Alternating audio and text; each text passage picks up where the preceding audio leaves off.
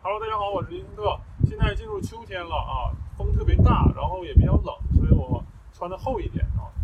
昨天看了一个新闻，吉林市的中日联谊医院门口呢发生了一起车祸，然后发生之后呢挺严重的，司机跟呃亲属呢就是立即进入了这个医院，中日联谊医院去求救啊。那么按照正常情况呢，医院门口发生的事故那很好解决呀，那应该是问题不大了。但没想到，呃，事情的结果是很可悲啊。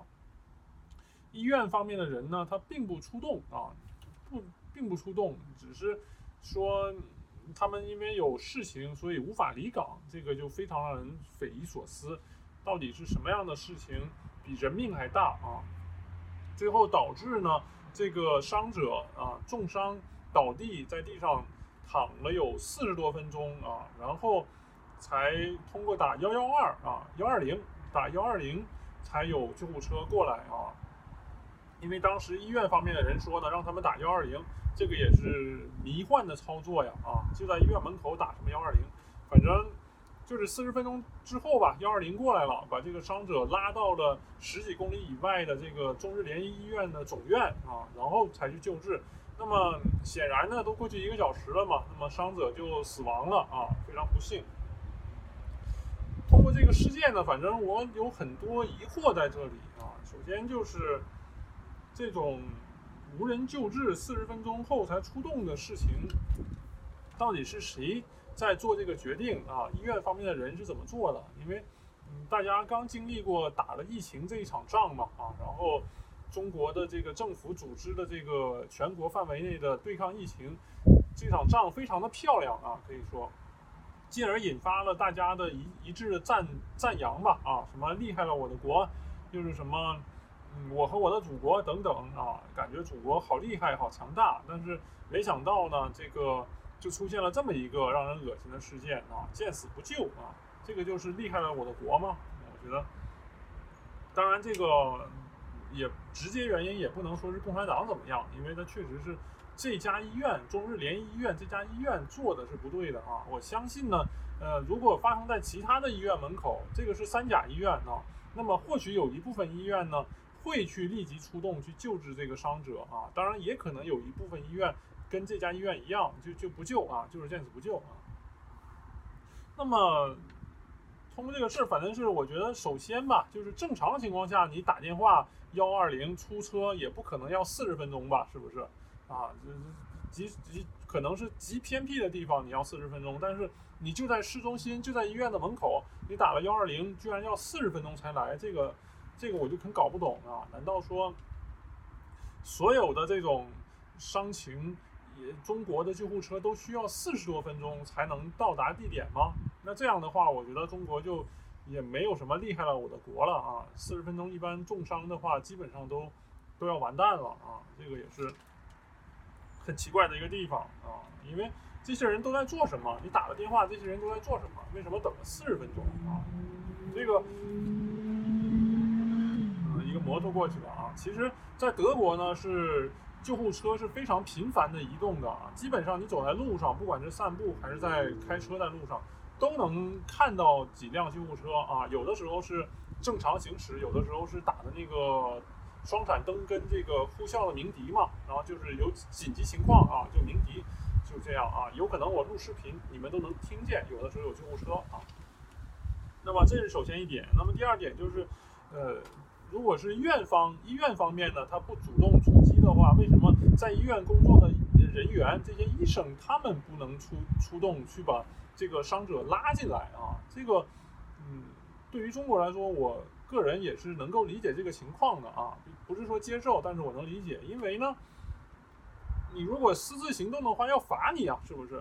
如果你在这个医院私自把这个人拉进来，出了什么事儿的话，你你这个医生你要担责任的呀，啊。非常大的责任呢，所以我觉得人们都是自私的嘛，啊，所以他可能就是谁都不可能说是为了一个陌生人说我担我未来职业的风险这个大的责任啊，所以这个地方呢，我觉得更应该批批判的是医院方面还有这种人事啊这种官僚的作风啊，他们呢导致那些呃有爱心的人还心存善良的人呢。不敢去帮助别人啊，是不是？我想去帮助你，但是我不敢啊，这个是更可悲的事情。那么，通过这里呢，我就想起了一个实验，一个心理学上的实验，就是权威实验啊。当你的上司让你去电一个人啊，通电电一个人，他让你说你现在电十十瓦的电啊，二十瓦，呃，四十瓦，你电。一千瓦的电啊，当然这个实验是假的，没有真的电。但是呢，上司就逼迫这个职员就去电这个人啊。那么很多职员呢，迫于上司的权威，就真的用一千瓦的电去电了一个人。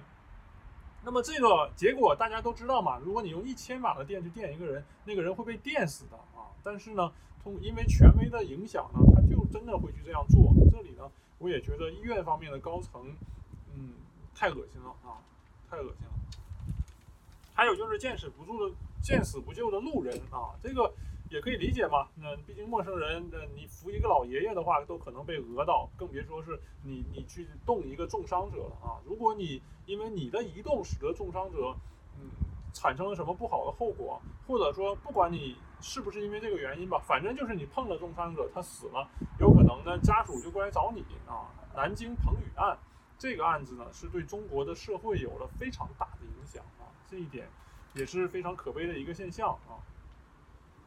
反正刚才也提到了，德国呢，它基本上是不可能出现在市区里面，你你出动的车，你打电话出动的车要四十分钟的啊。然后至于德国的医院门口会不会见死不救，这个我没有实际的例子，所以就就没办法跟大家讲啊，这个没有办法进行很好的对比。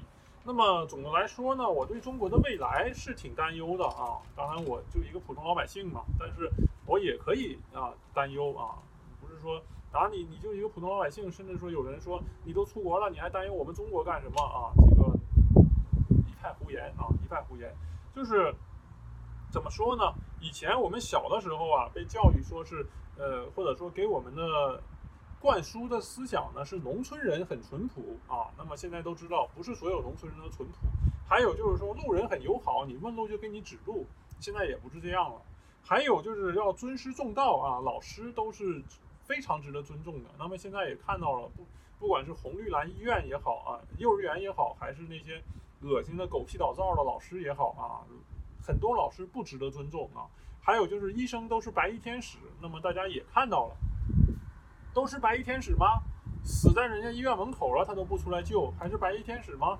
啊，在古代的时候，呃，即使是封建社会的话，大家也讲究说是你死别死在我们门口啊，你别死在我我我我的门口啊。那么没想到到了现代化社会，到了这个什么呃和谐社会，居然医院会见死不救，就看着一个人死在自己的医院门口啊，这是什么精神？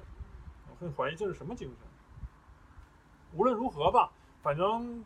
这些事情呢，我希望在中国能有一个妥善的法律也好，还是一个妥善的教育也好，能够避免越来越多的这种事情的发生啊，能够人人都有爱，人人都能对伤者、对有需要的人呢伸出一个帮助之手啊，这样的话，整体的社会、世界上都才可以去进步嘛啊，而不是说见死不救，而不是说冷漠的社会啊。以上吧，就是今天的话题，感谢大家的收听，我是林森特啊。